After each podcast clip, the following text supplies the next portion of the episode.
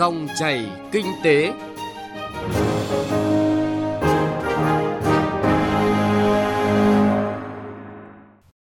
biên tập viên Thành Trung và Thu Trang rất vui được gặp lại quý vị và các bạn trong Dòng chảy kinh tế trên kênh Thời sự VOV1 Đài Tiếng nói Việt Nam. Thưa quý vị và các bạn, quá trình phát triển đô thị của nước ta sau hơn 35 năm đổi mới đã đạt được nhiều thành quả quan trọng. Đó là không gian đô thị được mở rộng, hạ tầng kỹ thuật, hạ tầng kinh tế xã hội được quan tâm đầu tư theo hướng ngày càng đồng bộ và hiệu quả. Chất lượng sống của cư dân đô thị từng bước được nâng cao. Đô thị hóa và phát triển đô thị trở thành động lực quan trọng thúc đẩy phát triển kinh tế xã hội, v.v. Tính đến tháng 9 năm nay, toàn quốc có 902 đô thị. Tuy nhiên, ở một số tỉnh, thành phố, đô thị hóa nhanh, sự phát triển cơ sở hạ tầng kỹ thuật và hạ tầng xã hội chưa theo kịp tốc độ đô thị hóa, dẫn đến những hệ quả là ngập nước, kẹt xe, ô nhiễm môi trường, kéo theo những vấn đề xã hội rất khó giải quyết. Hiện nay, nhiều địa phương trên cả nước đang đẩy mạnh triển khai Nghị quyết số 06 của Bộ Chính trị về quy hoạch xây dựng, quản lý và phát triển bền vững đô thị Việt Nam đến năm 2030, tầm nhìn đến năm 2045 và Nghị quyết 148 của Chính phủ triển khai thực hiện Nghị quyết 06 của Bộ Chính trị. Tuy nhiên, do nhiều nguyên nhân chủ quan và khách quan, việc triển khai những nghị quyết còn nhiều khó khăn, vướng mắc cần tiếp tục tháo gỡ. Vậy đâu là giải pháp căn cơ trong công tác này? Dòng chảy kinh tế hôm nay với chủ đề khung chính sách cho phát triển đô thị bền vững sẽ cung cấp cho quý vị và các bạn những thông tin đa chiều về thực trạng và gợi mở những vấn đề quản lý và phát triển đô thị bền vững trong tình hình hiện nay. Mời quý vị và các bạn cùng nghe. Những nội dung sẽ có trong chương trình: phát triển đô thị theo kiểu tự phát, thực trạng phổ biến ở các địa phương; giải pháp phát triển đô thị bền vững dưới góc nhìn của các chuyên gia; nâng cao chất lượng quy hoạch để phát triển đô thị bền vững. Đó là nội dung phỏng vấn của phóng viên Đài Tiếng nói Việt Nam với ông Nguyễn Đức Hiển, Phó trưởng Ban Kinh tế Trung ương ở phần cuối chương trình.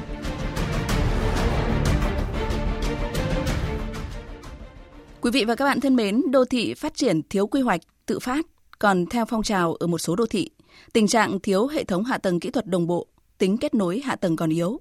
Các vấn đề ùn tắc giao thông, cảnh quan môi trường ô nhiễm ảnh hưởng đến chất lượng cuộc sống của người dân. Đây là những vấn đề nhức nhối cần được nhận diện để tìm ra những giải pháp khắc phục. Phản ánh của nhóm phóng viên kinh tế. Cứ sau mỗi trận mưa to kéo dài vài tiếng, hàng loạt tuyến phố của thành phố Hà Nội lại bị ngập cục bộ. Nguyên nhân là do tốc độ đô thị hóa quá nhanh, trong khi hạ tầng không đáp ứng được nhu cầu phát triển. Dọc các tuyến đường chính của quận Cầu Giấy, Thanh Xuân, Nam Từ Liêm, Hà Đông, Hoàng Mai, v.v., các tòa nhà cao tầng mọc lên ngày càng nhiều.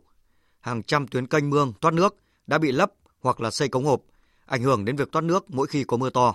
Bà Nguyễn Thị Đáp, người dân ở phường Quang Trung, quận Hà Đông, nói: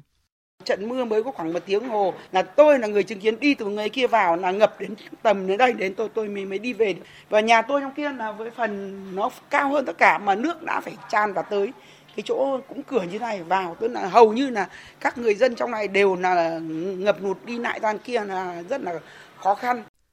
Tại thành phố Đà Nẵng, nơi được mệnh danh là thành phố đáng sống, cũng thường xuyên xảy ra ngập lụt sau những trận mưa to. Ông Lê Quang Nam, Phó Chủ tịch Ủy ban Nhân dân thành phố Đà Nẵng cho biết, Đà Nẵng phát triển đô thị mới trên nền của đô thị cũ nên phải chấp nhận tần suất ngập lụt 5%, quy chuẩn thì tần suất phải là 1%. Hệ thống thoát nước trước kia chúng ta là do chúng ta lâu rồi nói,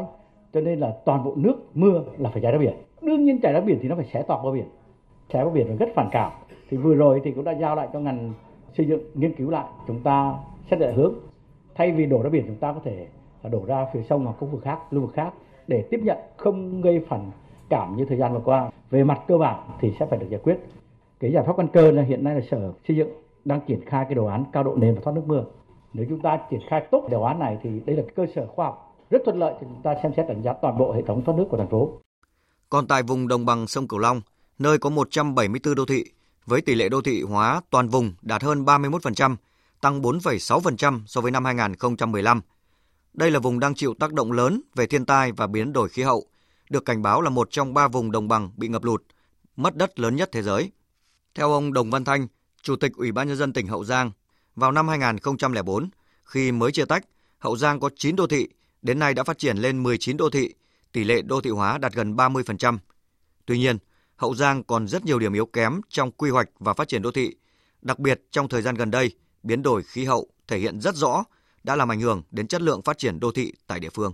Chính những người ở trong cuộc ngồi lại để điểm lại xem mình yếu kém ở cái mặt nào và cái nào là không gian phải mở ra để chúng ta phát triển cái chất lượng đô thị nó được tốt hơn trong thời gian tới. Tôi cũng rất là mừng có rất nhiều cái chuyên gia của các cái quốc gia mà có cái sự tác động của biến đổi khí hậu vừa qua nó cũng tương tự như chúng ta. Thì đây là những cái bài học, những cái cảnh báo để chúng ta có những cái giải pháp tốt hơn để phát triển đô thị nó bền vững thật sự.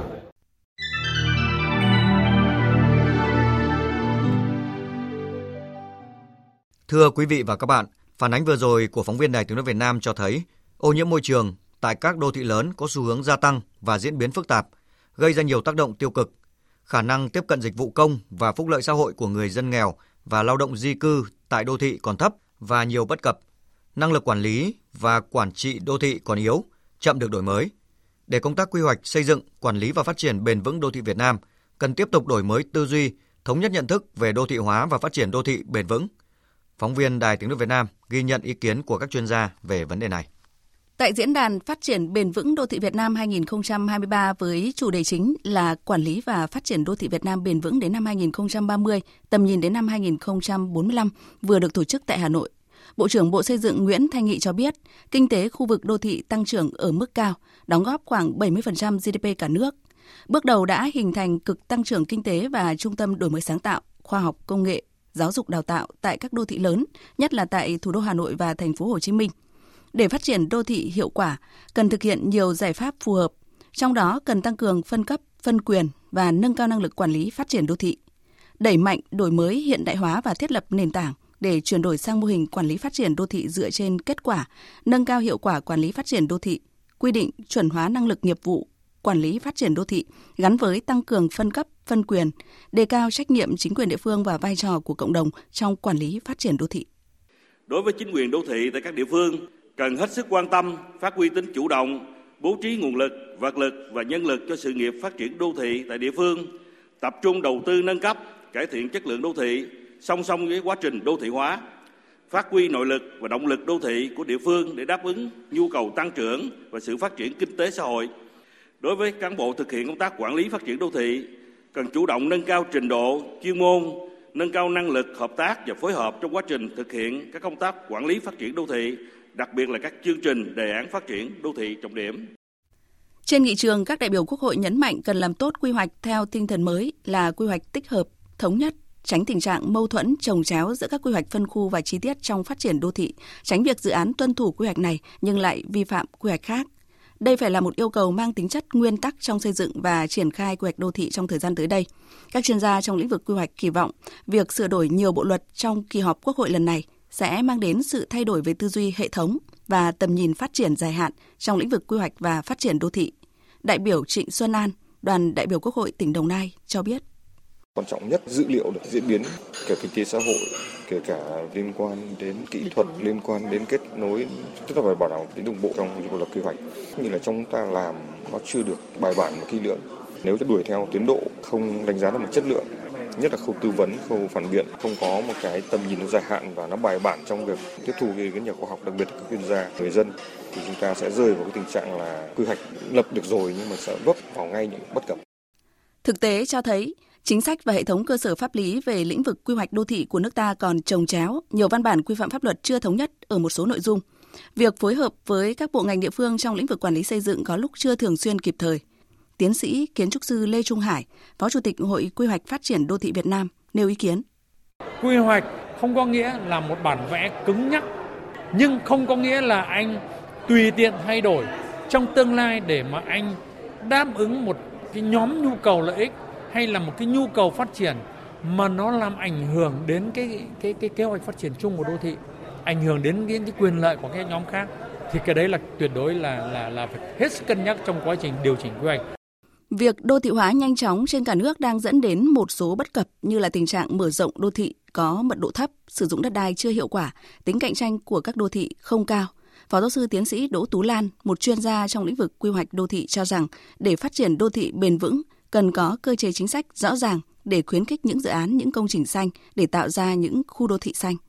Cũng có những cái khu vực còn đang có những cái vấn đề tồn tại, ví dụ như là phát triển không đồng bộ hay là phát triển còn thiếu chất lượng. hoặc là gây ra những các cái lãng phí tài nguyên. Thế nhưng mà cũng có nhiều khu vực ấy, thì cũng đã và đang được cộng đồng chấp nhận và khen ngợi. Thì tôi cho là ví dụ như là những cái cơ chế mà hỗ trợ cho phát triển công nghệ xanh. Các công trình xanh cũng là một trong những các cái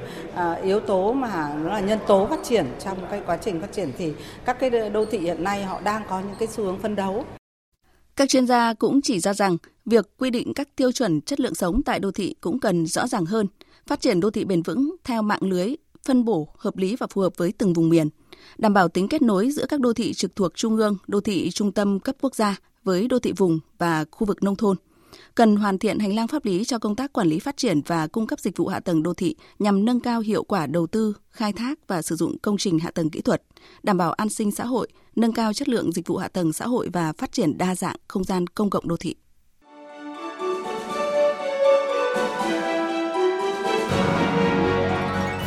Dòng chảy kinh tế, dòng chảy cuộc sống.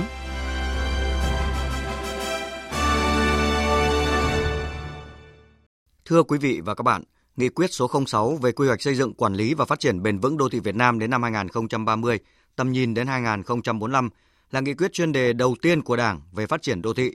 Đây là cơ sở, căn cứ chính trị quan trọng cho sự ra đời của các cơ chế chính sách mới, tạo động lực để phát triển đô thị, góp phần thúc đẩy phát triển kinh tế xã hội nhanh và bền vững.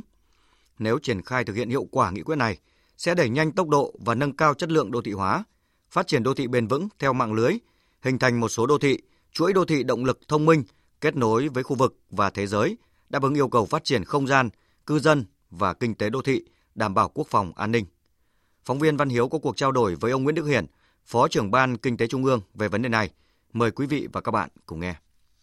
Trước hết, xin đồng chí cho biết sự cần thiết và ý nghĩa của việc Bộ Chính trị ban hành nghị quyết lần này.